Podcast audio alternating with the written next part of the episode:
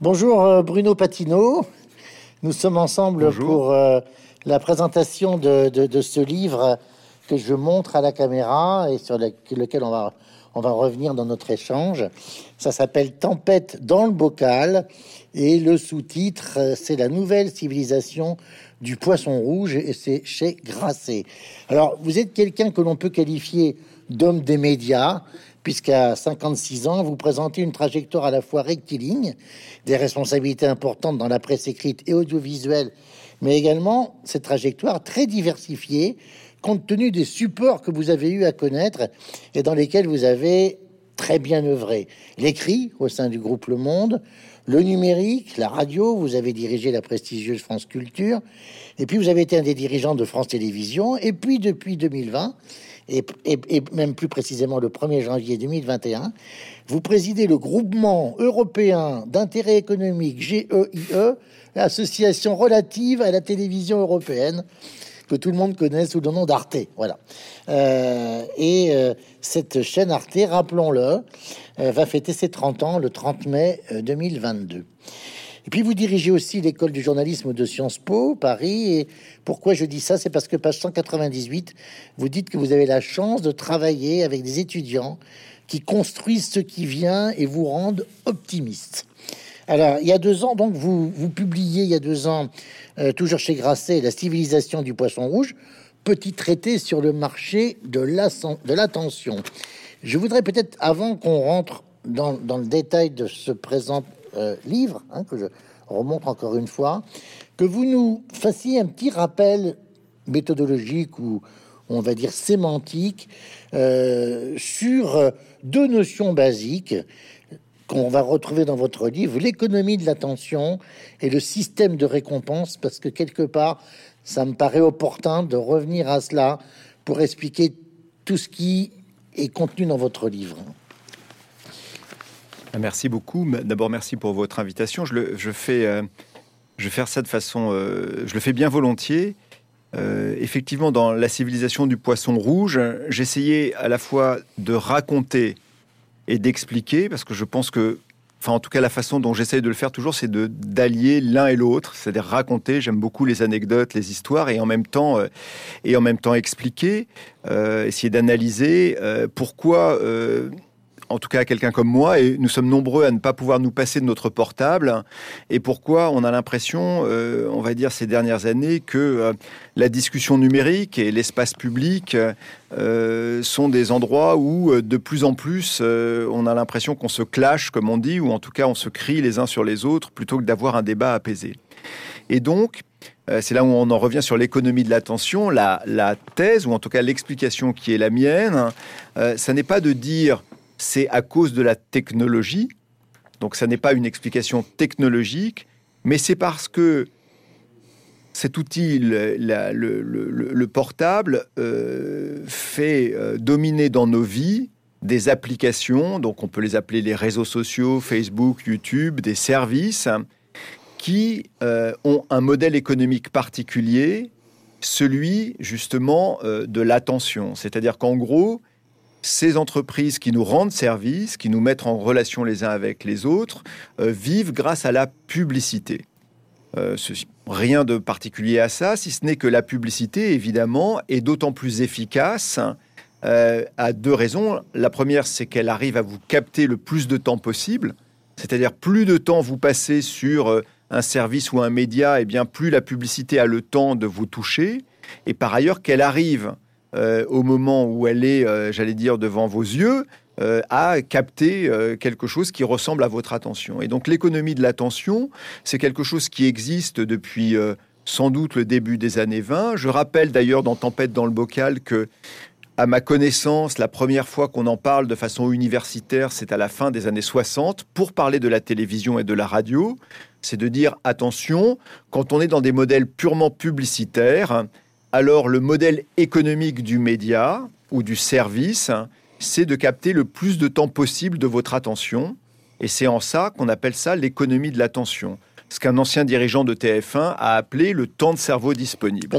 Donc ça n'est pas du tout nouveau du point de vue du numérique, c'est juste différent.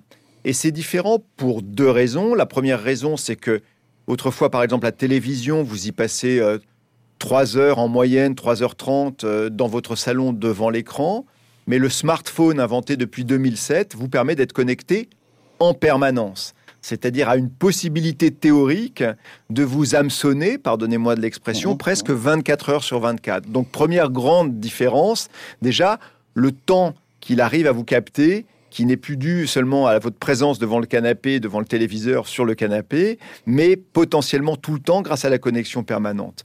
Deuxième différence, très importante aussi, c'est que euh, la publicité sur, on va dire, à la, radio ou à la télévision, elle touche pas au petit bonheur la chance, mais on va dire elle touche une foule, une, euh, un ensemble de personnes en les connaissant à peu près approximativement, on va dire de façon euh, un peu en pourcentage. Il y a tant de personnes qui me regardent, qui ont entre tel âge et tel âge et qui ont cette activité-là. Le numérique, les réseaux sociaux, les grandes plateformes euh, se nourrissent de vos données, de mes données comportementales, et donc savent non seulement qui je suis, quel âge j'ai, euh, comment je m'appelle, etc., mais comment je me comporte, quels sont mes goûts, ce que j'aime partager ou autre. Et donc, euh, cette compétence ou cette capacité à me connaître individuellement et non plus comme faisant partie d'un tout, leur donne une efficacité beaucoup plus grande. Donc l'économie de l'attention numérique, qu'on peut appeler économie de l'attention 2.0, à la fois elle peut nous toucher plus longtemps, 24 heures sur 24 au lieu de 2 heures ou 3 heures par jour, et de façon beaucoup plus précise, puisqu'elle sait des choses sur moi, mon identité et mes goûts, mes comportements, qu'un média classique n'a pas. Et donc pour ce faire, c'est votre deuxième question, pardon si je suis un peu long, mais, pour ce faire, évidemment, les grandes plateformes ont décidé, euh, pour maximiser, comme on dit, leur chiffre d'affaires, c'est-à-dire avoir le plus de chiffre d'affaires publicitaire possible. Donc pas du tout pour des raisons idéologiques, pas du tout pour des raisons techniques, mais simplement parce que comme toute entreprise, à un moment donné, elles essayent d'avoir le plus de revenus possible. Et pas ce qu'elles essayent de faire, c'est d'avoir des instruments leur permettant euh, de vous convaincre, à votre corps défendant ou pas, de passer le plus de temps possible sur leur service. Et ce que je racontais dans la civilisation du poisson rouge et ce, que je, ce dont je reparle évidemment dans Tempête dans le bocal, c'est que pour cela, elles ont utilisé beaucoup d'instruments et notamment euh, des connaissances qui leur venaient des neurosciences. Et dans ce qu'on peut appeler, alors pardon du terme technique, le dark design, c'est-à-dire le dessin euh, d'un certain nombre d'applications, elles ont utilisé euh, des, on va dire, des règles ou des, des, lois de neurosciences connues depuis les années 30 donc rien de nouveau, si j'ose dire, en cela, euh, pour faire en sorte que, de façon un peu compulsive, on ait tendance à regarder notre smartphone. Par exemple, c'est vrai, moi je fais partie des gens qui ont tendance à se lever la nuit pour regarder son smartphone, mais nous sommes très nombreux en famille ou ailleurs à avoir tendance à regarder notre smartphone alors même qu'on déjeune en famille, alors même qu'on est en couple, alors même qu'on est au cinéma, et c'est plus fort que nous d'une certaine façon. C'est-à-dire que on n'en retire nulle satisfaction réelle, on n'en ressent nul besoin professionnel ou affectif, mais quelque chose nous pousse. Et ce que j'ai essayé de raconter, notamment dans la civilisation du poisson rouge, c'est que ce quelque chose qui nous pousse, eh bien, c'est le résultat d'un certain nombre de techniques héritées des neurosciences avant de vous définir, ou plutôt de vous décrire ce que vous avez demandé, c'est-à-dire la récompense, euh, dont, je, dont je parle dans le poisson rouge et dont, sur lequel je reviens euh, dans, dans, euh, dans, la tempête dans le bocal, dire que, encore une fois, on n'est pas du tout dans la théorie du complot. Là, c'est fait au grand jour. un des laboratoires de captologie euh, très célèbre, qui est dirigé par quelqu'un qui s'appelle B.G. Fogg, euh, est à Stanford et publie ses travaux sur Internet et, dit clairement notre métier, c'est de faire en sorte de convaincre les gens de passer le plus de temps possible sur nos applications. Donc on ne parle pas du tout là d'une forme de complot, mais simplement d'une technique qu'on a pu appeler aussi à un moment donné l'économie de casino, puisque les machines à sous, par exemple, fonctionnent comme ça. Alors, pour vous parler de ça, l'expérience la plus connue, c'est celle qui a eu lieu euh, entre 1930 et 1931, euh, à Harvard notamment, euh, et, menée à bien par quelqu'un qui s'appelait Burrus Frederick Skinner, qui était un, savant tout à fait connu, et qui a fait cette expérience qui s'appelle la boîte de Skinner. La boîte de Skinner est quelque chose de tout à fait simple, dans lequel on met une souris, enfin c'est une boîte transparente, pardon, dans laquelle on met une souris, et dans cette boîte, il y a un distributeur de nourriture. Distributeur de nourriture assez simple, la souris doit appuyer avec son museau ou sa patte sur le distributeur de nourriture. Et donc, Skinner a euh, euh, utilisé cette expérience dans le cadre de deux euh, contextes totalement différents. Le premier contexte, c'est, j'allais dire, le distributeur normal. À chaque fois que vous appuyez sur le distributeur, de la nourriture tombe. Au bout d'un certain temps, on s'est rendu compte d'une chose, c'est que la souris appuyait sur le distributeur quand elle avait faim. Elle avait parfaitement compris comment fonctionnait le distributeur, et donc, euh, plusieurs fois par jour, mais de façon assez espacée, quand elle a faim, elle appuie sur le distributeur et la nourriture tombe, elle la mange et tout va bien. Et puis Skinner a mis la souris dans un autre contexte, c'est-à-dire que là, le distributeur s'est comporté comme une machine à sous. C'est-à-dire que souvent, aucune nourriture tombait. Et puis, de temps en temps, énormément de nourriture commençait à, tomber. Et donc, il y a eu un système qu'on a appelé de récompense aléatoire. De temps en temps, oui, de temps en temps, non. Et donc, ce qui s'est passé au bout d'un certain temps, c'est que la souris a commencé par appuyer de façon compulsive sur le bouton du distributeur. Quand bien même elle était rassasiée, et surtout quand bien même il y avait encore à ses pieds un surplus, un surcroît de nourriture. C'est-à-dire que le fait d'appuyer sur le bouton n'était plus corrélé à sa faim, mais à ce besoin compulsif qu'avait créé le système de récompense aléatoire euh, et, et qui l'a poussé en permanence à appuyer sur le distributeur. Et donc, dans le premier cas, quand de la nourriture tombait tout le temps, la souris était maîtresse du dispositif et maîtresse de l'instrument. Dans l'autre cas, c'était l'instrument qui était devenu maître de la souris. Eh bien, ce système de récompense aléatoire, que je raconte de façon très détaillée dans la civilisation du poisson rouge, il est utilisé par la plupart des applications numériques qui se financent sur la publicité pour nous convaincre, enfin pour nous convaincre, disons pour nous, pour nous amener de façon presque contre notre gré à passer de façon compulsive, telle la souris, le plus de temps possible sur ces applications.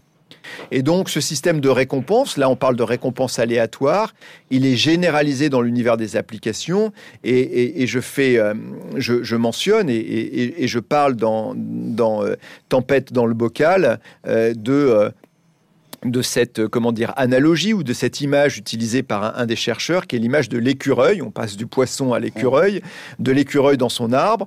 Nous sommes tous des écureuils et nous recherchons des noisettes. Tant que l'arbre nous propose des noisettes, nous restons naturellement sur l'arbre qui nous propose des noisettes. Et donc toutes ces plateformes numériques nous proposent en permanence, de façon aléatoire ou non, des récompenses immédiates pour notre satisfaction, euh, pour la satisfaction de notre cerveau, pour la production de dopamine ou autre, qui fait que nous restons compulsivement attachés à elles.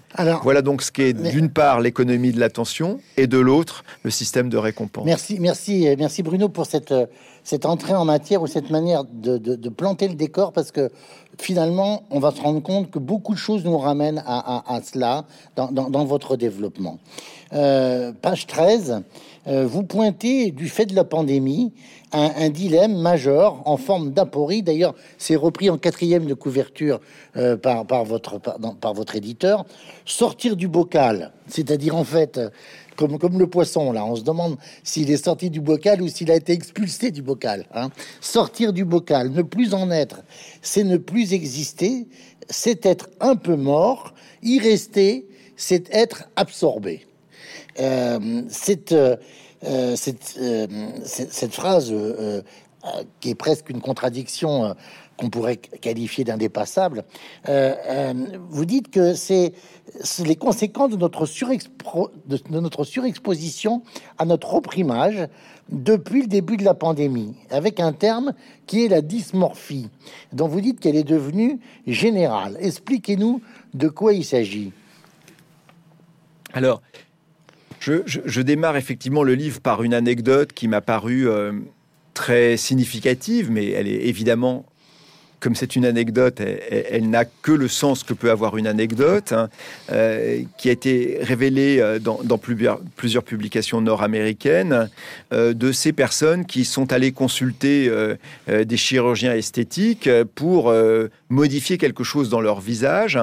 Alors vous allez me dire rien de nouveau à cela, sauf que quand les, chirurgiens ou, les médecins leur demandaient la raison d'eux ou ce qu'ils voulaient changer, euh, ça avait totalement changé par rapport aux consultations habituelles chez les chirurgiens esthétiques où en général euh, on, revient à cause de notre image dans le miroir, on va dire celle avec laquelle on cohabite toujours. Là, c'est que les gens se voyaient en permanence dans les visioconférences, alors Zoom, Teams, euh, quel que soit le système, et, du coup euh, souffraient non plus de leur apparence, j'allais dire réelle, ou de celle que leur renvoie le miroir, mais de leur apparence que leur renvoie l'écran. Mmh. Or, euh, J'imagine, vous comme moi, on fait des visioconférences, des apéros Zoom ou autres, où le confinement nous a amené à faire ça. Euh, on voit bien qu'on notre image sur écran est pas tout à fait identique euh, à ce qu'elle est en vrai, et des gens demandaient euh, à ce que euh, soit modifiée leur apparence physique pour être mieux présentés à l'écran. Ce que ces chirurgiens ont appelé la dysmorphie zoom, c'est-à-dire que les gens veulent modifier leur apparence.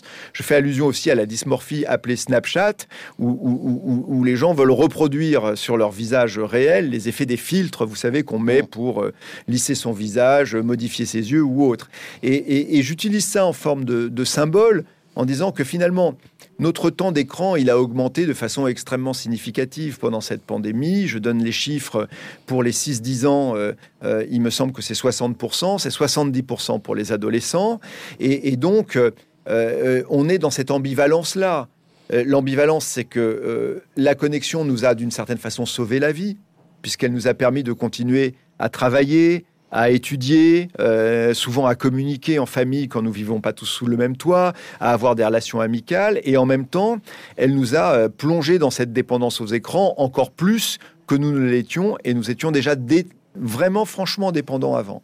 Et donc, ce qui me semble intéressant, et, et, le livre essaye de parler de tout ça, c'est de, cette, de ce moment tout à fait paradoxal où nous n'avons jamais été autant euh, dépendant des écrans, à la fois dépendant, j'allais dire, de façon collective, notamment à cause du, à cause du virus, et dépendant individuellement dans cette, dans cette, dans cette compulsion ou pulsion qui est la nôtre de toujours être connecté, mais en même temps, il y a cette prise de conscience, je pense, en tout cas c'est ce que j'essaye de raconter, depuis deux ans, énormément de choses ont changé, qui petit à petit font que euh, des gens agissent, des choses se font, des histoires existent, qui petit à petit amorcent, je crois, un mouvement euh, de, on va dire, saine prise de distance euh, par rapport à cette connexion permanente. Et donc, pour en revenir à ce que vous disiez, je dépasse l'aporie ou cette non-solution je, fais, je ne suis pas du tout technophobe. Évidemment, vous avez mentionné un peu euh,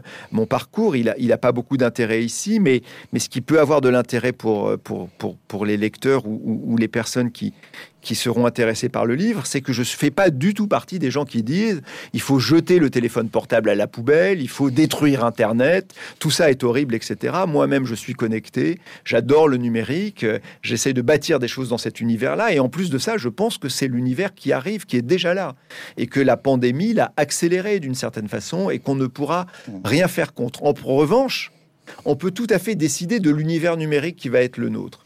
Et c'est ce qui euh, se décide en ce moment, à la fois de façon individuelle, quel est mon rapport individuel aux écrans, quel est le rapport familial qu'on entretient aux écrans, quel est le rapport que mes enfants, moi-même, entretenons aux écrans, et de façon collective, quel rapport entretient-on euh, à la connexion permanente et aux écrans pour euh, ne pas verser dans la dépendance individuelle et dans la polarisation, les effets de clash permanent dans l'espace public. Mais avant, avant d'aborder la dimension, j'allais dire, optimiste de votre ouvrage, parce qu'il y y a une dimension finalement très optimiste, moi je trouve positive dans, votre livre, vous dites bien quand même qu'il y a une difficulté actuelle, euh, c'est euh, par exemple de définir l'ère qui s'ouvre euh, et, où le travail conceptuel est en chantier. Je, fais référence, page 33, vous citez les travaux de Manuel Castells, hein, qui, ont, été majeurs dans les années 90. Hein, le Castells que moi j'ai connu étudiant associé à Godard, Castel et Godard, c'était une autre époque. Hein, ils étaient marxistes purs et durs, tous les deux. Bien sûr. voilà. Manuel Castells, dans, dans, la société en réseau, définissait une société avec des rhizomes en quelque sorte. Enfin, ça, ça, rejoignait aussi ce que, euh, ce que, ce que d'autres euh, euh avaient, pu, avaient pu évoquer. Je pense à Deleuze en particulier. Mais euh, vous citez une statistique extraite du dessous des cartes, hein, l'excellente émission de géopolitique que produit votre chaîne Arte et où est d'ailleurs Émilie Aubry, l'excellente rédactrice en chef, était d'ailleurs l'invité de, de Mola Station Ozone il n'y a pas très longtemps. Vous, vous, dites 75% du trafic internet chinois reste en Chine, quand seul 25% de ce trafic reste en Allemagne ou en France euh, pour les deux pays. Et euh, vous ajoutez, tel le peloton du Tour de France dans une étape de montagne, en matière de plateformisation du monde, ceux qui se sont échappés sont désormais irrattrapables. Ça, c'est page 34. Euh, on, a, on a quand même le sentiment qu'il y a un gap qui s'est constitué et que même en étant optimiste comme vous l'êtes, avec des pistes qui s'ouvrent, il y a quand même une avance considérable qui est prise par les grandes plateformes euh, et qui maîtrise le jeu quand même, non? De ce point de vue, vous avez tout à fait raison, si vous voulez. Je, le dis effectivement et je l'écris. Euh, on a assisté à une accélération de la plateformisation du monde ces derniers mois. Euh, et il y a quelque chose de paradoxal à se dire que notre relative immobilité dans l'espace, puisqu'on était confiné ou en couvre-feu, ou en tout cas la circulation des, des, êtres humains était assez limitée du fait de la pandémie, euh, euh, a abouti à une, accélération pardon, dans le temps de ce qui s'est passé dans, nos univers. Donc il y a ce côté paradoxal là.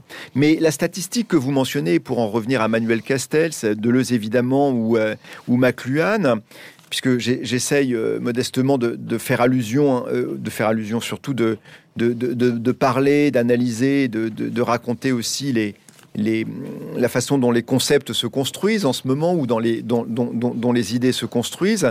Je pense que la, statistique, elle, montre quelque chose d'important, c'est que justement, on n'est pas dans le déterminisme technologique. C'est-à-dire qu'encore une fois, la technique ou la, la technologie crée euh, au minimum une nouvelle société. Euh, certains, et, je suis pas loin de penser comme eux, parlent même de changement anthropologique. Ça, c'est tout à fait possible. Mais je ne pense pas qu'il soit uniforme ou univoque.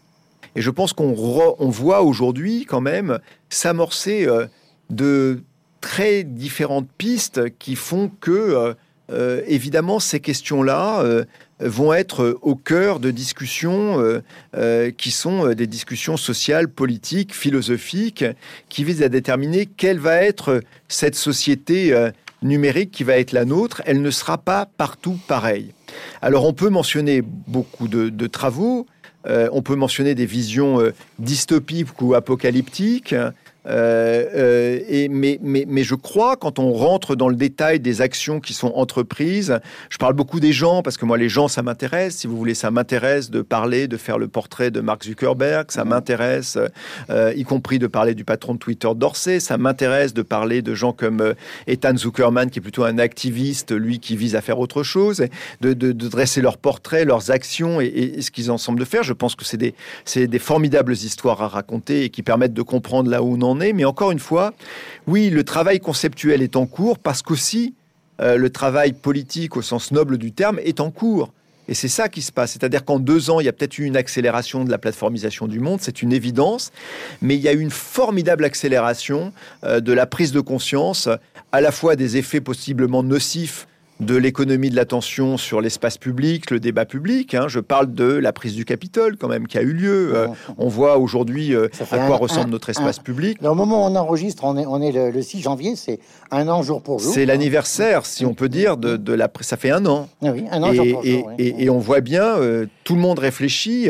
Je, je, parle de ça, c'était très intéressant parce que si, si, si vous me permettez un peu cette de, de, sortir un peu des rails de l'entretien pour parler de la prise du Capitole. Je, raconte ça. Vous êtes vraiment dans l'absolue ambivalence ou plutôt la complexité euh, de l'effet des réseaux sociaux sur notre espace public. D'abord, est-ce que les réseaux sociaux créent le Trumpisme? Évidemment pas. La meilleure preuve, c'est que depuis, enfin en tout cas quelques mois après la prise du Capitole, Trump a été déplatformisé, comme on dit aujourd'hui. Son compte Twitter euh, a été fermé, son compte Facebook a été fermé, donc il a été déplatformisé. On n'a pas du tout mis fin au Trumpisme quand on est aux États-Unis. Je, crois que mm. toute personne qui vit là-bas vous dirait c'est toujours vivace. Mm. Donc, euh, on va dire que le mécanisme de polarisation politique ou sociale n'est pas créé par les réseaux sociaux. En revanche, que font les réseaux sociaux sur ce mécanisme-là? D'abord, euh, ils l'agglomèrent, c'est-à-dire qu'ils ont un uni, dans, on, va, dire, c'est si, si, les gens un peu euh, ou, totalement euh, complotistes finalement ou autres étaient éparpillés au sein au sein de la, de, de, de, la société nord-américaine, les réseaux sociaux leur permettent de s'agglomérer. Donc il y a un effet d'agglomération. coagulation, agglomération coagulation, agglomération, qui, qui, finit par faire une coalition. Et puis surtout, elle, elle leur donne une deuxième chose, c'est beaucoup plus d'écho, et beaucoup plus d'écho avec une conviction qu'ils sont seuls au monde. C'est-à-dire un écho euh, euh, où, euh, dans les réseaux sociaux, les plus motivés pour des raisons économiques dont on parlait toujours, l'emportent toujours, même s'ils ne sont pas les plus nombreux. Hein, je, cite cette phrase, c'est les réseaux sociaux sont une démocratie où certains votent une fois et d'autres votent mille fois. Et vous dites les réseaux sociaux, vous, dites les réseaux, vous dites les réseaux sociaux sont faux et ils ne représentent pas à proprement parler une démocratisation de la parole. Hein. Tout à fait. C'est pas une démocratisation de la parole parce que certains, ceux qui crient le plus fort, et surtout qui crient le plus souvent, euh, ont une voix beaucoup plus prépondérante sur ceux euh, qui s'expriment calmement et rarement. Et donc, si vous voulez, euh, il est évident que plus un mouvement est complotiste ou, plus il est, on va dire, surmotivé dans, dans, son expression et, et, plus il est outrancier dans son expression, plus il est viralisé par les réseaux, et donc plus il va s'agglomérer avec cette impression qu'il est un majoritaire parce qu'on n'entend que lui, si j'ose dire, sur les réseaux, et que deux, il est presque seul au monde puisque lui-même ne voit pas les autres. Et donc, euh, l'effet des réseaux sociaux, c'est un effet de coagulation, comme vous l'avez très bien dit, et puis d'amplification du système. Et puis, la prise du Capitole nous montre que bah, ça n'est pas que virtuel, si j'ose dire, c'est qu'à un moment donné, ça arrive dans notre vie réelle. Alors, ça arrive évidemment sur les bulletins de vote, et puis ça arrive parce qu'à un moment donné, l'impensable se produit. L'impensable se produit, le Capitole est pris d'assaut, des gens rentrent. Mais ils rentrent pourquoi? Ils prennent d'assaut le Capitole, et ce que j'écris là, c'est-à-dire, je dis, finalement, tout ça, ça a donné quoi? Une fois qu'ils y sont, ils savent pas quoi faire. Hein ils savent pas quoi faire et ils font des selfies. Et donc, cette révolution, entre guillemets, ou cette émeute, peu importe comme vous l'appelez, n'a débouché sur, dans un premier temps que sur un selfie géant lui-même composé de multiples selfies. Et donc, si vous voulez, c'est là aussi où on voit que pour le moment, on n'est pas dans un effet, on est dans un effet semi-performatif, c'est-à-dire que c'est un outil de déstabilisation inouïe des pouvoirs. Je le mentionne, hein, je le dis à un moment donné, j'essaye d'expliquer pourquoi je l'appelle le cinquième pouvoir à un moment donné, pourquoi c'est un pouvoir qui agit comme un acide sur les pouvoirs existants, sur les différentes sphères de délibération, mais c'est un pouvoir sans marionnettiste en réalité. Et donc une fois que les gens sont là, bah ils savent pas quoi faire, ils se prennent en photo, ils font des selfies, euh, et puis euh, et puis c'est fini. Alors c'est pas fini dans les impacts à long terme politiquement, mais l'impact, j'allais dire, du réseau social immédiatement sur cette révolution est fini. c'est pour ça que vous employez un terme qui est très intéressant, qui est l'émocratie, hein, euh, euh, où euh, on voit bien que vous expliquez finalement, vous citez, vous citez Goethe et le et, et, les et, la sombre nécessité, le sombre commerce des passions, la sombre nécessité des passions. Mais mais vous vous, vous dites aussi d'ailleurs que et vous reprenez la thèse de Théodore Adorno, qui est l'un des grands fondateurs de la première école de Francfort, en disant euh, le boss c'est-à-dire le point de vue des deux côtés, n'est plus tenable aujourd'hui. Hein. c'est ce que disait Adorno à, certains journalistes. Euh, euh, ça, c'est dans la dialectique de la raison. Vous, rappelez ce très beau, ce très beau texte. c'est une impasse pour les réseaux sociaux parce que on voit bien qu'il y a effectivement un déséquilibre structurel. Alors, c'est vertigineux quand même parce qu'on se dit aujourd'hui, ça s'arrête au selfie que l'on fait, vous savez, comme ces, comme ces images où quand on regarde de plus près, ce sont des photos qui constituent l'image, hein, euh, une espèce de de, de, de, représentation fractale des choses, quoi. Hein, bon, euh, euh, mais pour autant, on se dit que le manipulateur en chef, il pourrait récupérer tout cela quand même. C'est-à-dire qu'il pourrait, d'une certaine façon, s'en prendre à, à, la société en général en utilisant l'outil.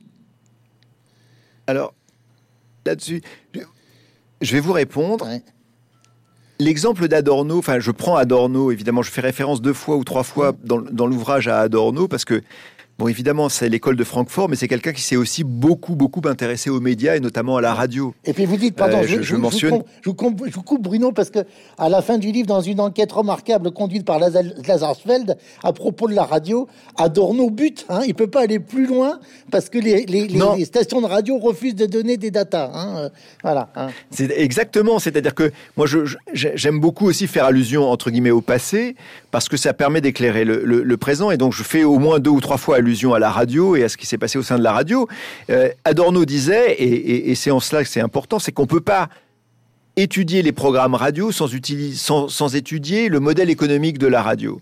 Et donc il disait, euh, il disait, je fais, je, raconte ça, je raconte même les détails de cette étude dans l'histoire. Que, euh, alors j'oublie toujours le le, le, quelque chose Ready Mix qui est un qui est un, produit pour les petits déjeuners américains. et il disait, mais il y a une continuité. Un, robot de l'attente. Il y a une, ah Ouais, c'est ça. Il y, a, une continuité entre les programmes d'information d'une radio et le spot de médias pour un programme de petit déjeuner. On ne peut pas étudier la radio. À l'époque, il, devait étudier les radios commerciales sans étudier leur modèle économique. Et de la même façon qu'on ne peut pas étudier pour moi les plateformes et les réseaux sociaux sans étudier leur modèle économique qui est celui de l'économie de l'attention. Tout ça pour dire que le média en lui-même, euh, si tant est qu'un réseau social soit un média, ne porte pas sa conséquence, euh, sa conséquence politique. La radio, euh, qu'aujourd'hui, moi, je fais partie des gens qui adorent la radio. Mais, mais, la radio, si vous êtes dans les années 30 ou à la fin des années 30, euh, comme quand Adorno et Lazartfeld sont, doivent, doivent étudier la radio, c'est deux choses, la radio. C'est très bizarre. C'est à la fois les causeries au coin du feu de, Roosevelt, mmh. donc un, exercice démocratique pour expliquer l'exercice du pouvoir, être en transparence, expliquer, et puis c'est en même temps euh, les retransmissions euh, euh, des discours d'Hitler à Nuremberg. Et, donc il y a cette ambivalence-là. Donc on peut pas dire la radio, on peut pas dire la radio c'est un outil automatisme du nazisme, mais le nazisme a utilisé extrêmement, extrêmement bien la radio, et, et on peut pas dire euh, la radio n'est qu'un outil démocratique et pourtant euh, ça a été un outil terriblement et formidablement démocratique, euh, utilisé par beaucoup d'autres et, pas seulement Franklin Delano Roosevelt. Donc si vous voulez, ce qui est intéressant, pour, revenir, ce que disait Adorno en 44, c'est qu'il disait que un échange démocratique, quand un des deux partenaires ne joue pas le jeu, euh, eh bien, celui qui continue à jouer le jeu, euh, pardonnez-moi un peu cette trivialité, eh ben, il se fait avoir, quoi. C'est-à-dire qu'en gros, si, si vous et moi, on, rentre dans un échange euh, de débat d'idées, de débat démocratique, et que l'un de nous ne joue pas le jeu, et dans ces cas-là, l'autre, eh bien l'autre, non seulement il perd des plumes, mais il se fait avoir. Et l'autre est le naïf dans l'histoire. Et donc, si vous voulez, ce que j'essaye de raconter, c'est que dans l'univers des réseaux sociaux, ça n'est plus l'idée ou le débat qui est en cause, mais l'émetteur. Et donc vous avez effectivement aujourd'hui, dans ce système de polarisation, on ne remet pas en cause l'idée, mais on remet en cause l'émetteur. Euh, c'est-à-dire celui, euh, celui euh, le locuteur. Et donc le clash est moins un clash des idées qu'un clash de la personne dont on essaye de saper le statut, l'identité ou autre. Et ce faisant, c'est pour ça que j'ai écrit à un moment donné, je dis, certes, peut-être la vérité est, victime des réseaux sociaux, mais ce qui est d'abord victime, c'est la confiance. Exactement, oui, tout à fait. Puisqu'on attaque le locuteur. Et quand, on a, quand tous les locuteurs s'attaquent les uns les autres, alors il n'y a plus de confiance possible et donc il n'y a plus d'échange possible. Vous, citez en particulier le, fameux baromètre Edelman euh, qui mesure l'évolution euh, de la confiance depuis des décennies. Hein, euh, et, vous dites que dans 28 pays du monde, il y a des conséquences considérables. Alors ça nous amène à une partie de votre livre où vous évoquez les complotistes, hein, avec, avec cette belle réflexion de, d'Umberto Eco dans le pendule de Foucault. Complot est une prophétie euh, autoréalisatrice et, et, vous, vous citez le, le film Hold Up. Hein. Ceux qui adhèrent au film de Pierre Barnérias utilisent la théorie du complot contre ceux qui soulignent les erreurs contenues dans le film. Donc on comprend bien qu'on n'en sort pas, puisque vous dites Dit autrement, il réfute les arguments de la réfutation en utilisant les arguments que la réfutation réfute. Ça, c'est très intéressant parce que, parce que euh, ça, c'est page 53 de votre livre, parce qu'en fait, vous montrez bien que, vous parliez tout à l'heure à l'instant d'un déséquilibre dans l'échange, des termes de l'échange de l'argumentation. Euh, euh, c'est toujours, on va dire, la même manière qu'on dit que la fausse monnaie chasse la bonne, la fake news va toujours chasser la, true news, si je puis dire, en quelque sorte. La mauvaise nouvelle, en tout cas, mauvaise info. Oui, mais c'est là où, évidemment, et tout ça, enfin, en tout cas, moi, j'y crois vraiment, puisque je, je, l'ai écrit. Je me permets juste d'y accorder deux petites nuances que j'écris et que j'essaye de, de, développer euh, très fortement dans, dans le livre. Il faut, à mon avis, distinguer, si, on parle des fake news, des messages de haine, des messages diffamatoires, des messages complotistes ou autres, il faut essayer, à mon avis, de bien euh, distinguer trois niveaux. Le premier niveau, c'est un niveau de volumétrie, c'est-à-dire combien de ces messages, ces messages plutôt représentent combien de la totalité des messages qui sont sur les réseaux sociaux. La deuxième question, c'est une question d'exposition. Si moi je suis, ou vous, vous êtes, ou, ceux qui, nous font l'amitié de nous regarder sont sur les réseaux, euh, et à, combien de ces messages sont-ils exposés? Et la troisième, le troisième niveau, c'est notre réception de ces messages. Est-ce que c'est parce que je suis exposé à ces messages que j'y crois, j'y adhère ou pas? Pour essayer de voir, si j'ose dire, la, la gravité, euh, la, gravité de la maladie de l'espace public aujourd'hui due aux réseaux sociaux. Il me semble, en tout cas, je, l'écris euh, euh, humblement dans, le livre, que souvent on mélange les trois niveaux. Si vous regardez le niveau de la volumétrie, je le mentionne dès le début du, du, premier paragraphe, en réalité, les, les comptes de haine, de désinformation ou autres, c'est 3% des comptes mmh. au maximum, quelles que soient les études extérieures ou pas qui se font. Donc en réalité, l'immense volume des messages partagés sur les réseaux sociaux sont plutôt joyeux, amicaux, drôles, euh, sont, sont, sont vraiment des outils de sociabilité, peut-être pas pacifique, mais en tout cas pacifiés, de, de mmh. sociabilité familiale, amicale, etc. Maintenant, il y a le deuxième niveau, et, donc évidemment, ce niveau-là, c'est toujours le niveau qui intéresse le plus les plateformes quand elles se disent mais nous, tout, va bien, regardez 2-3%. Mmh. Bon, qui peut dire que euh, vous, sans doute sur Arte, il y, a, bien 2 ou 3% des contenus sur lesquels vous n'êtes pas euh, extrêmement fier ou vous n'êtes pas sûr euh, Qui dans sa vie ne fait pas 2-3% d'erreurs Sur Arte 0,5. Hein. Non, bien sûr. mais, mais, mais merci de le souligner. Mais si vous voulez, en gros, ils vous disent bon, quand mmh. même, oui, c'est un problème, mais c'est 2-3%. quoi. Et puis vous regardez l'autre niveau, qui est le niveau de, euh, de l'exposition. Parce qu'évidemment, ni vous ni moi, euh, on ne regarde tous les messages présents sur Facebook ou sur Twitter ou autre. D'abord, on n'y a pas accès parce qu'on n'est pas abonné à toutes les pages, puis il y a des comptes privés, et puis évidemment, c'est pas comme ça ça se passe. Donc, à quoi avons-nous accès, nous? On a accès à ce que l'algorithme organise pour nous selon nos préférences c'est-à-dire à un couple, je le détermine là, je dis il faut être deux pour danser au tango. Il y a certes mes préférences qui peuvent être mes préférences voulues ou mon comportement passé, mais aussi la façon dont l'algorithme les traite, et j'y reviens, et vous aviez raison de commencer par l'économie de l'attention, euh, l'algorithme va les utiliser de façon à ce que euh, ma connexion sur Facebook soit le plus rentable possible pour Facebook. Et donc l'algorithme va totalement organiser l'exposition des messages.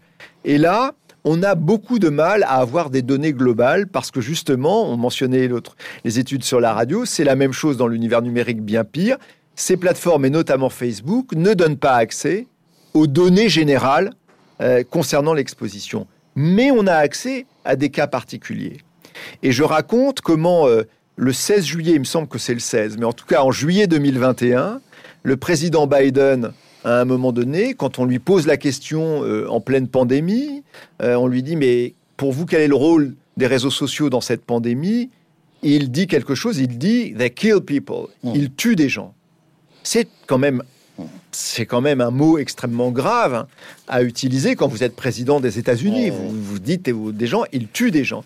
Et pourquoi Biden dit ça? Parce que les quelques jours, quelques jours auparavant, pardon, une étude extrêmement sérieuse a montré quelque chose de vertigineux aux États-Unis.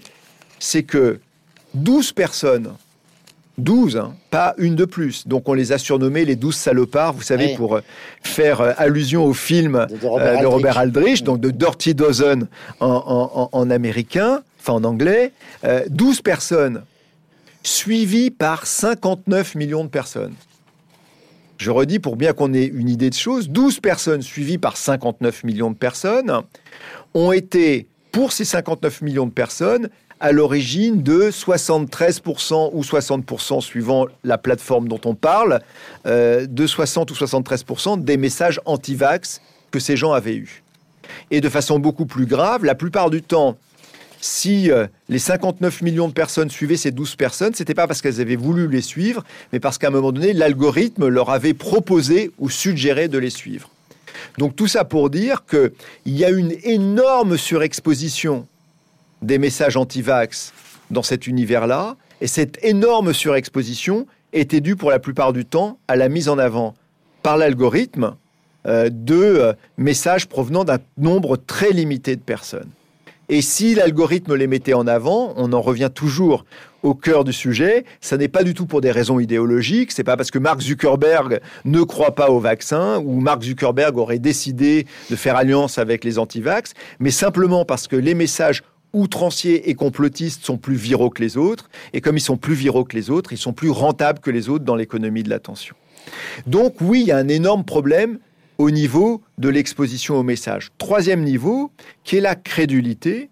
J'en parle aussi mmh. dans, le livre. La question est, est-ce que c'est parce, est-ce que parce que je regarde, regarder, est-ce que ça veut dire, j'ai cette formule à un moment donné, je dis, euh, regarder euh, n'est pas croire, et partager n'est pas forcément, pas forcément croire. Et mhm. partager n'est pas forcément adhérer. Et donc là, il y a tout un débat autour du fait de savoir que est-ce que parce que je suis exposé à un message anti-vax, j'y crois et est-ce que parce que je partage à un moment donné, euh, je like ou je partage un message anti-vax, ça veut dire que j'y adhère?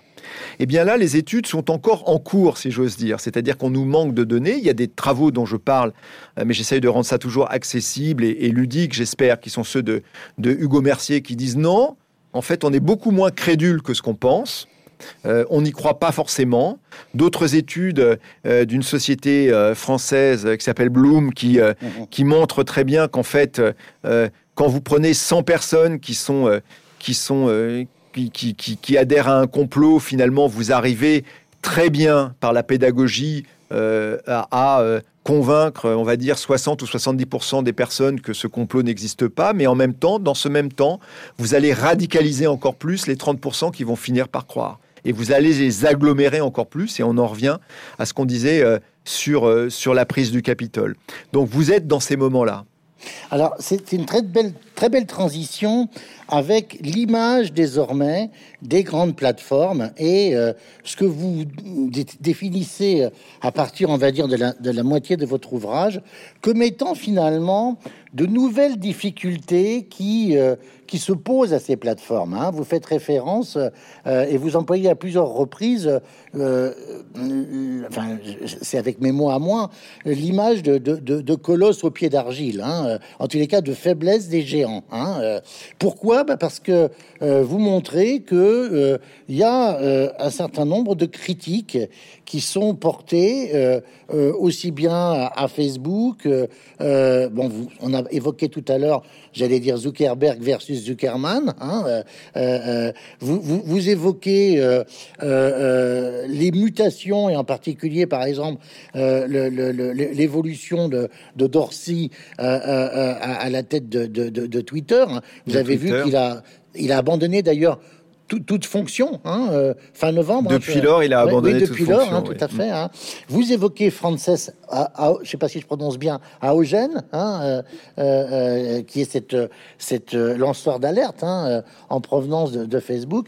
Et, et, d'une certaine façon, vous dites, désormais, la pression fait que ces plateformes, qui avaient une obligation de moyens antérieurement, on commence à les interroger sur une obligation de résultat. Hein. Et, je dis ça parce que ce que vous avez cité euh, du président Biden est exactement dans cela. Alors du point de vue, moi je suis un vieux structuraliste hein, à l'ancienne, du point de vue des homologies de structure, c'est très intéressant de, voir et vous rappeler euh, ce que dit euh, Munoz hein, dans les années 60, hein, qui était en fait le, le, j'allais dire, le, le demestre d'aujourd'hui, à la tête de cette nouvelle autorité administrative indépendante qui est née euh, au tout début du mois de janvier en France. C'est l'équivalent du CSA américain des années 60.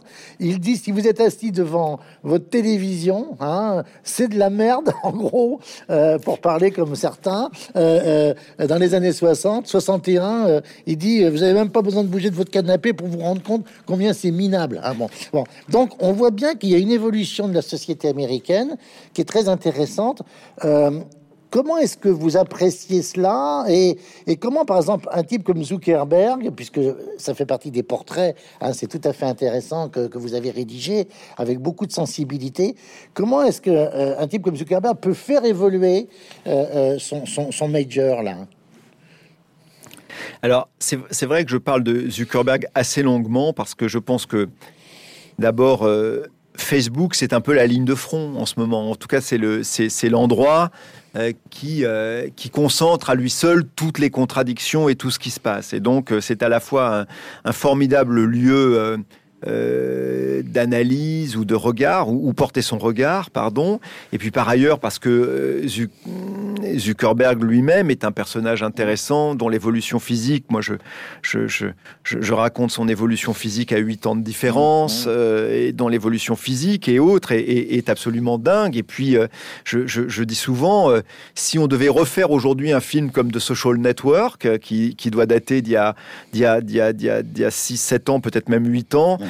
Euh, on raconterait plus du tout la même histoire. Quoi. Ça serait plus l'histoire du, gamin un peu mal dans sa peau qui a l'idée géniale, un petit peu voyou, mais, euh, mais géniale, et, qui crée une formidable aventure euh, sociale, amicale, financière et tout ce que vous voulez. Aujourd'hui, il y aurait, il y aurait l'étoile noire. Quoi. Si on est dans la pop culture, on serait, dans un, on, serait du côté de l'Empire et non, et non plus du côté, du, du, côté des rebelles. Donc, si vous voulez, c'est très très intéressant. Mais si on, on va euh, euh, au fond de, votre question qui est absolument, euh, absolument centrale. Ce qui se passe sur Facebook aujourd'hui cumule l'ensemble des, points, j'allais dire, des, points de contradiction. D'abord, pour Facebook, d'un point de vue politique, 2021, ça a été une année épouvantable. Mais d'un point de vue économique, ça a été la meilleure année de tous les temps. Donc, quand on parle de remise en cause de Facebook, euh, n'oublions jamais, euh, ils ont un énorme problème politique parce que les gens se rendent compte de tout ce qui s'est passé. Mais en même temps, d'un point de vue économique, si vous êtes actionnaire de Facebook aujourd'hui, vous n'avez aucun problème. Euh, vous n'avez jamais été aussi bien rémunéré pour les actions que vous détenez. moi, je, je me permets de rappeler dans le livre que les développeurs de Facebook, alors maintenant, évidemment, ils distribuent pas les t-shirts qu'ils distribuaient autrefois, mais ils avaient cette espèce de slogan, c'est bouge vite et casse des choses. Move fast and break things. Moi, j'ai encore un t-shirt qu'ils m'ont donné, euh, je pense, il y a 10 ans, jaune comme ça, avec leur slogan.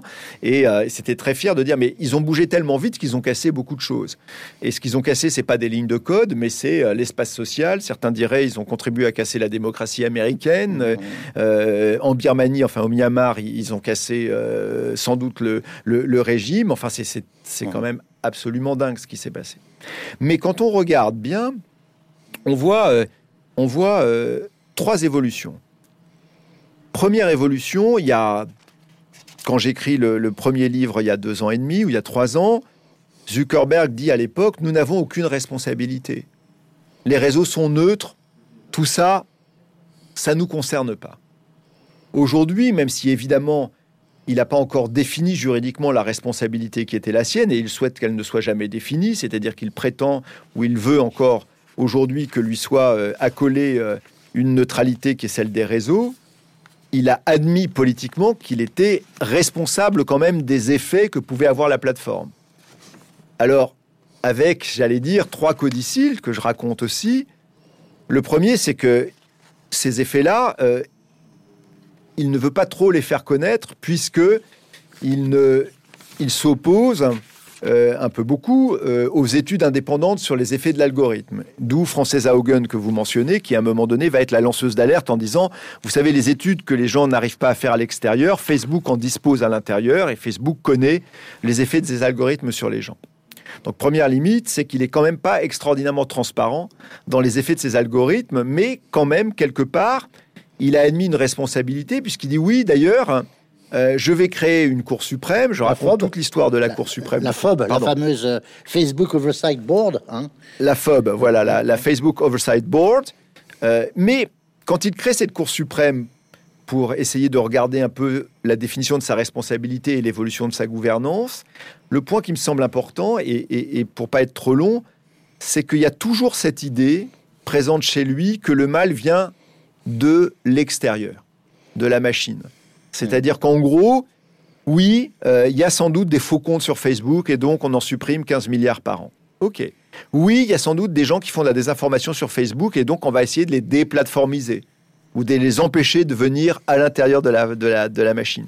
Oui, il y a sans doute des messages de haine et on va embaucher des gens en très petit nombre et de façon très différente selon les pays euh, pour essayer de dépublier les programmes, les, messages de haine. Mais il n'y a jamais aucune admission que le mal puisse venir, ou que le dysfonctionnement, mettons ça, puisse venir de l'intérieur de la machine. Et donc pour le moment, l'évolution de Facebook, c'est de dire tout ce qui est extérieur, regardons-le. Pourquoi pas euh, essayer de supprimer les messages de haine. Euh, l'intelligence artificielle va me permettre de le faire un petit peu. Je vais embaucher des gens pour le faire aussi.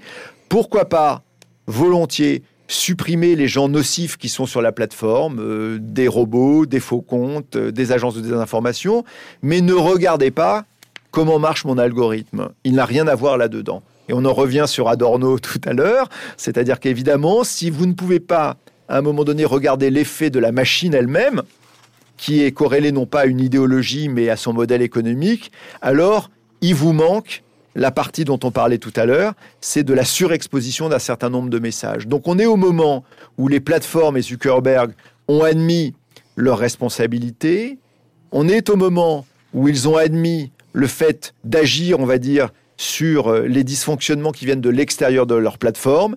On n'est pas au moment encore hein, où ils acceptent de travailler sur le dysfonctionnement intérieur. Il y a une, il y a une femme euh, que vous évoquez, que vous citez, euh, dans, votre livre, c'est Sheryl Sandberg. C'est la numéro 2 de Facebook. Hein, euh, vous racontez comment Zuckerberg l'a chassé de Google, enfin, l'a récupéré de Google, et vous dites que c'est elle qui a rendu rentable Facebook en 2010, hein, deux ans après son recrutement. Hein. Et, j'ai retrouvé que Shoshana Zuboff, que vous citez, hein, qui est une chercheure, euh, la surnomme Typhoid Mary, hein, Sheryl Sandberg. Elle est, incroyable, cette femme, Sheryl Sandberg. Hein. Alors, Sheryl Sandberg est, une femme euh, d'un niveau intellectuel, mais aussi entrepreneurial exceptionnel. Je veux dire, c'est vraiment euh, une personne euh, de cette dimension-là. il y en a peu par génération. et c'est elle qui va en fait pas inventer, mais systématiser la publicité ciblée chez Google. C'est ça, voilà. C'est une invention, enfin je mentionne aussi le, le, découvreur, mais peu importe, c'est elle qui dit, qui comprend tout de suite euh, que, euh, euh, parce que pour les vieux comme moi qui ont connu le début de l'Internet, au, début de l'Internet, la publicité sur Internet ressemble totalement à la publicité à la télé ou à la radio, hein, ou, en presse écrite. Il y a des bannières, comme on appelle ça. Vous mettez des bannières sur des produits, puis c'est tout.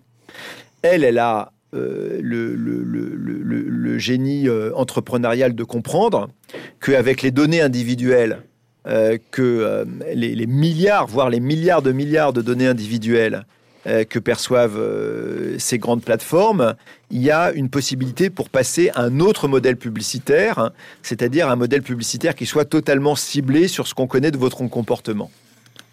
D'où, si vous voulez, la nécessité d'extraire de plus en plus de données euh, c'est-à-dire ne pas se limiter aux données euh, qui sont uniquement utiles pour la connexion, mais avoir le plus de données possible sur vous, sur moi, sur chacun d'entre nous, et, d'où aussi l'efficacité absolument redoutable des mécanismes qu'on a mentionnés autres, de neurosciences ou autres, parce que connaissant ce qui est le plus, ce qui va vous, comment dire, ce qui va vous mouvoir euh, émotionnellement, individuellement. Et donc, euh, le fait qu'on soit euh, sur une publicité ciblée et qu'en permanence on s'adresse à vous en tant qu'individu en flattant vos pulsions, mes pulsions, vos émotions, ce qui vous émeut, ce qui n'émeut pas forcément votre voisin, ce qui fait que vous partagez à un moment donné, vous likez ou autre, fait qu'effectivement, c'est très efficace d'un point de vue économique, c'est extraordinaire parce que vous passez plus de temps que vous ne voudriez sur ces, sur ces plateformes, mais du point de vue, euh, j'allais dire, de,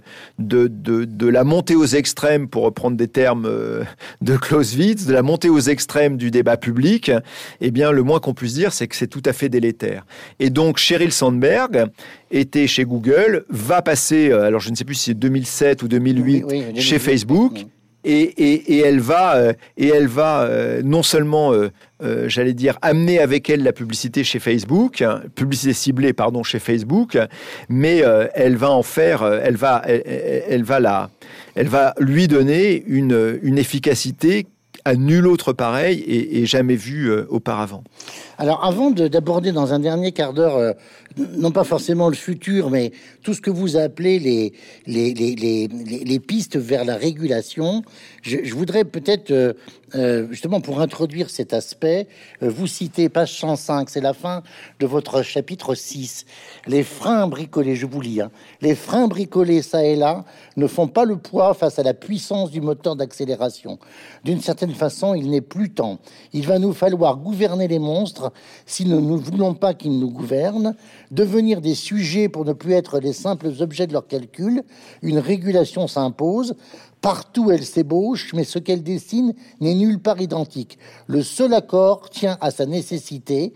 Mal pensée, elle est contre-productive. Absente, elle laisse advenir des catastrophes. L'histoire le prouve. Alors, euh, euh, j'aborde là euh, ce que vous appelez finalement la, voie, une sorte de, de, troisième voie, euh, qui serait face au retrait ou à la négociation, euh, bâtir des outils de socialisation en ligne qui soient de nature différente. Hein, alors, vous, connaissez les trois options possibles chez Hirschman, hein, exit, loyalty ou voice. Hein, c'est important.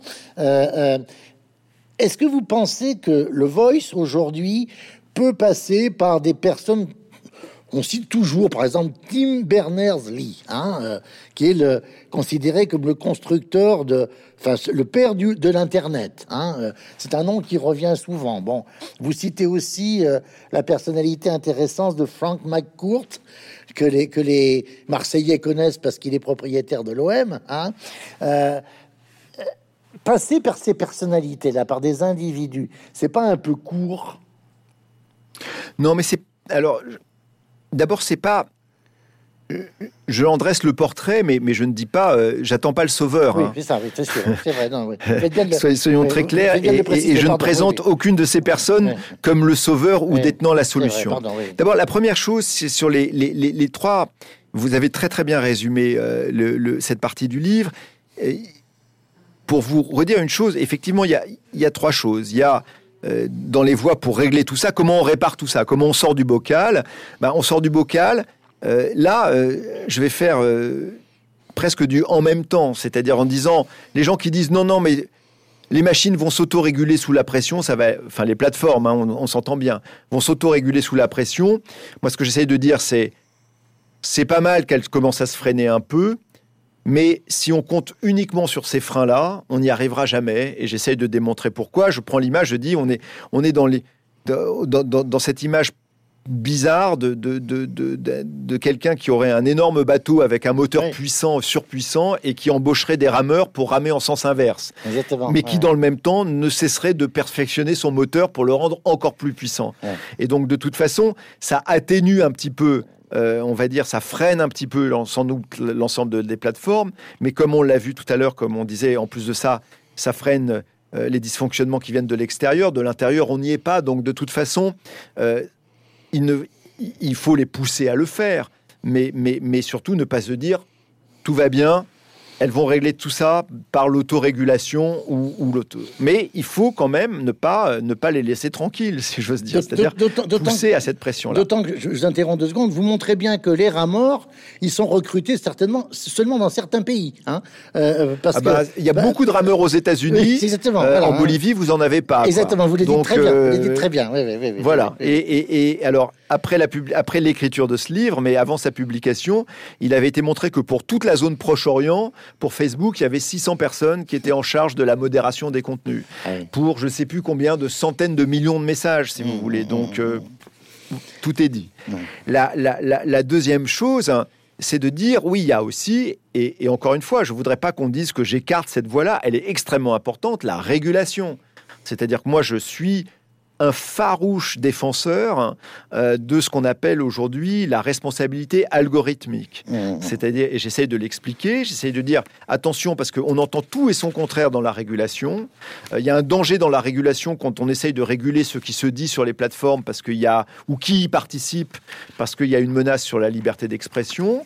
En revanche, je crois, euh, en dehors des messages évidents de haine ou autres, mais je crois très fortement au couple euh, étude indépendante, euh, bilan, audit, peu importe, des effets algorithmiques et corrections derrière, avec une responsabilité sur les effets.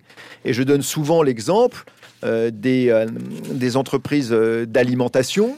on ne vous demande pas de donner votre recette quand vous faites un plat, un plat préparé que vous vendez en supermarché, parce que ça, ça fait partie de vos secrets. Donc ça, ça serait la transparence algorithmique. Mais en revanche, on vous demande d'être suffisamment transparent euh, dans les composantes de ce que vous, de ce que vous, euh, de ce que vous proposez euh, aux consommateurs pour que connaître les effets sur la santé.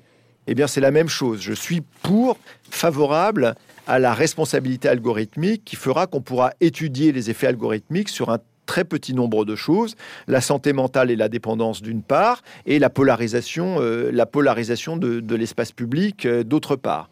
Et, pour cela, il faudra à la fois pousser par la loi, le règlement ou, le contrat, euh, les plateformes à être transparentes sur leurs données d'utilisation et deux, euh, à devoir rendre des comptes. Et ça s'ébauche. Hein.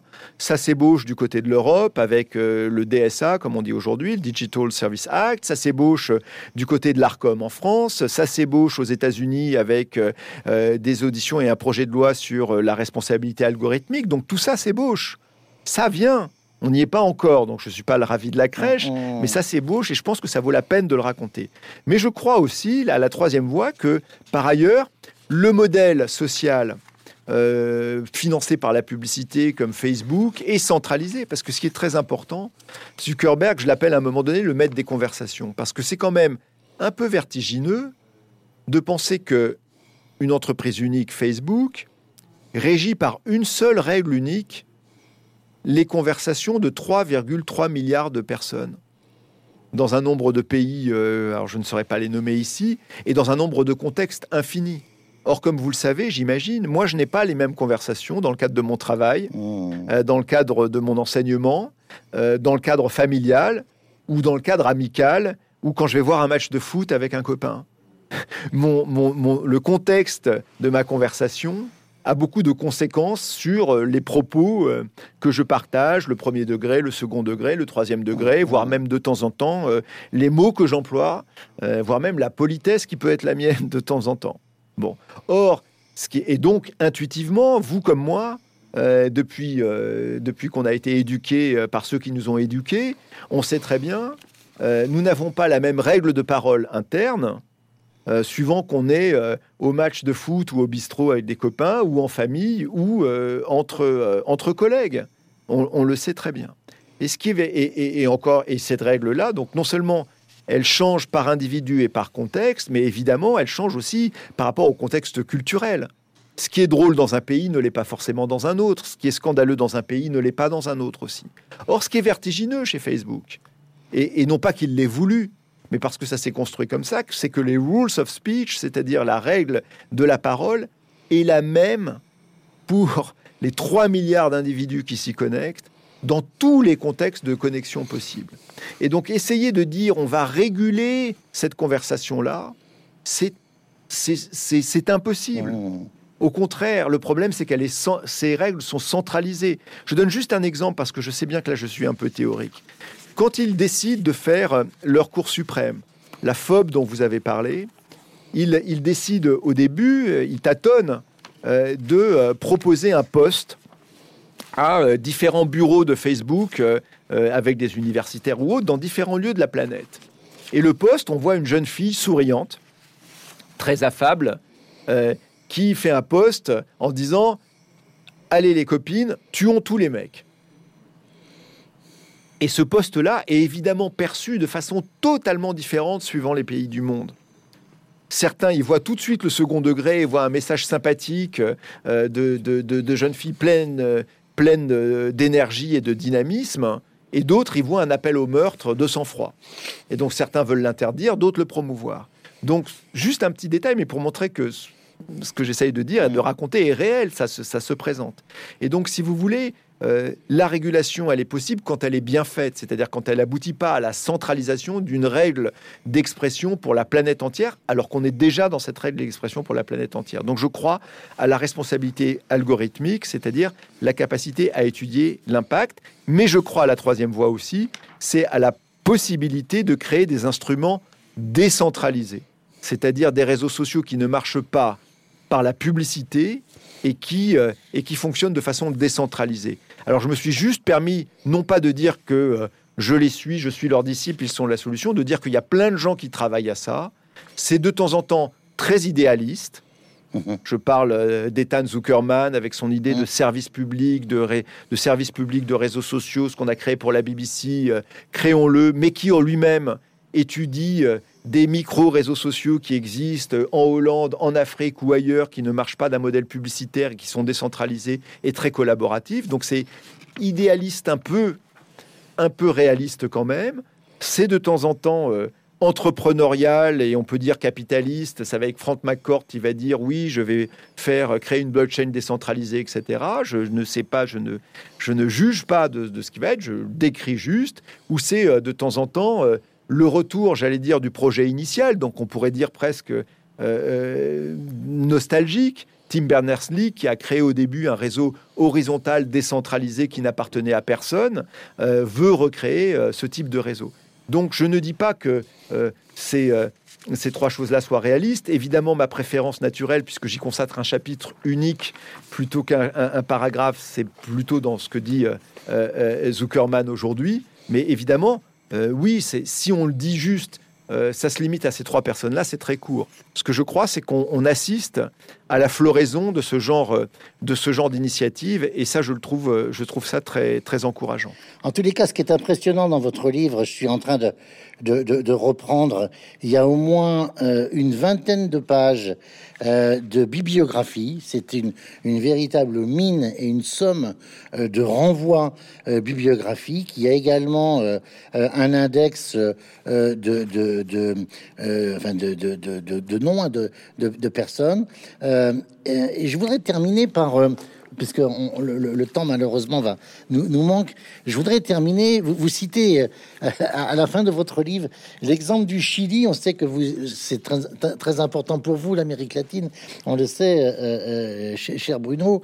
Euh, et vous citez le, le discours de l'ancien président chilien Sébastien Piñera au 27e sommet des chefs d'État d'Amérique latine le 21 avril 2021.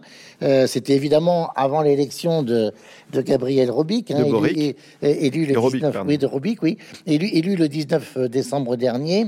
Et euh, euh, Spinera, rappelez-vous, rappelle, demande à ce que la captologie soit proscrite, hein, alors que c'est un libéral à l'origine, hein, Pinera, c'est pas, c'est pas du tout un dangereux gauchiste. Euh, euh, donc on voit comment il peut y avoir effectivement euh, des évolutions. Mais passant 95 de votre livre, vous avez cette formule tout poison génère son contrepoison en précisant que bien sûr Google fabrique pour nous une solution sur ses téléphones, celle par exemple d'une alerte qui s'appelle Heads Up, on relève la tête, hein, comme, s'il y avait une façon de, de nous conduire, non pas simplement à regarder nos écrans, mais à ne plus les regarder. Hein. donc on voit quand même que ça reste un peu le même processus. Euh, et puisque votre livre s'inscrit dans, la suite de la civilisation euh, euh, du poisson rouge, il m'est venu un, un, mauvais jeu de mots entre poisson et poison.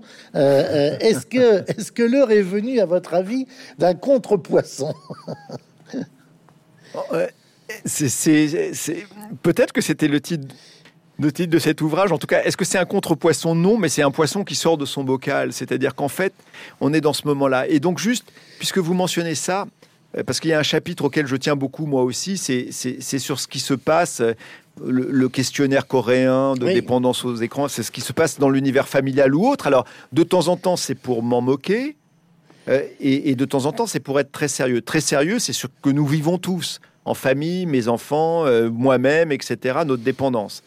Pour m'en moquer un peu, c'est les coachs de, euh, je raconte, les, les, coachs de déconnexion, les stages de déconnexion, les séminaires de déconnexion, parce qu'évidemment, dès lors que vous avez une attente sociale, vous avez un marché qui se crée. Mais au-delà de, cette bulle de marché qui se crée sur la multiplication des stages de déconnexion, euh, l'optimiste que je suis, parce que je suis optimiste, voit quand même que ça veut dire qu'il y a une prise de conscience. Ça veut dire que euh, euh, aujourd'hui, en parler en famille, ne pas en parler comme un comportement adolescent, parce que les, les, vieux comme moi sont à plein dans ce comportement aussi de dépendance aux écrans, mais de se dire, tiens, j'ai lu ça, nous sommes, nous sommes victimes d'un vol de notre attention, d'un vol de notre temps. Euh, comment faire euh, entre nous aussi, en famille, euh, pour essayer de lutter contre ce vol permanent de notre attention? Et je pense que ça, c'est bien de le mentionner. Donc vous avez raison, je, terminais, je termine sur une petite ville, je crois que c'est en Idaho, de Rexburg, dans lequel on a interdit le talking. Le talking, ça veut dire quoi? Ça veut dire traverser la rue en regardant son téléphone portable. Euh, et, ce que je disais, c'est que c'est là où on voit toute l'ambiguïté de l'univers numérique dans lequel on est aujourd'hui. Donc on est dépendant nos écrans, donc on risque notre vie, euh, pas parce qu'on veut risquer notre vie, mais parce qu'à un moment donné, on va consulter notre téléphone portable en traversant la rue, euh, tout en risquant de se faire écraser. Il y a les optimistes qui vous diront la technologie a la solution pour vous. Et comme vous l'avez très bien dit, je mentionne le fait que Google a créé un truc qui s'appelle Heads Up, c'est-à-dire que quand il vous sentira en solution de danger, votre écran que vous regarderez vous dira arrête de me regarder, tu es en train de traverser la rue. Mmh. Bon, et puis il y a aussi la troisième solution de se dire peut-être qu'on peut nous aussi mettre le téléphone dans notre poche et tout simplement regarder la rue ou regarder vers le ciel. Ah, moi, je retiens aussi quand même euh, page 152, une référence très intéressante que vous faites euh, au livre d'Elisabeth Eisenstein, qui s'intitulait, publié en 79, hein, c'est pas nouveau, The Printing Press as an Agent of Change, l'invention de la presse à imprimer comme agent de changement. Ça évoque et ça traite de la période 1460-1480, qui sont les années qui ont suivi l'invention de l'imprimerie par Gutenberg. Et c'est passionnant parce que euh, ces, ces, 20 ans ont, donné lieu à une explosion euh, à de, de, choses positives, négatives, etc. Bon, on peut presque dire d'ailleurs que la traduction de la Bible, euh, euh l'impression de la Bible en 64 lignes, a peut-être été l'origine des guerres de religion ou de la réforme. Enfin, tout état de cause, ce qu'on peut dire, c'est que c'est formidable et c'est une période d'efflorescence fabuleuse. Et je pense que votre livre, je remontre la couverture avec ce poisson qui, qui s'évade, euh, contribue à mieux comprendre là où nous sommes. Merci beaucoup, Bruno Patino. Merci. C'est moi qui vous remercie. Merci, Merci beaucoup. Au revoir. Au revoir.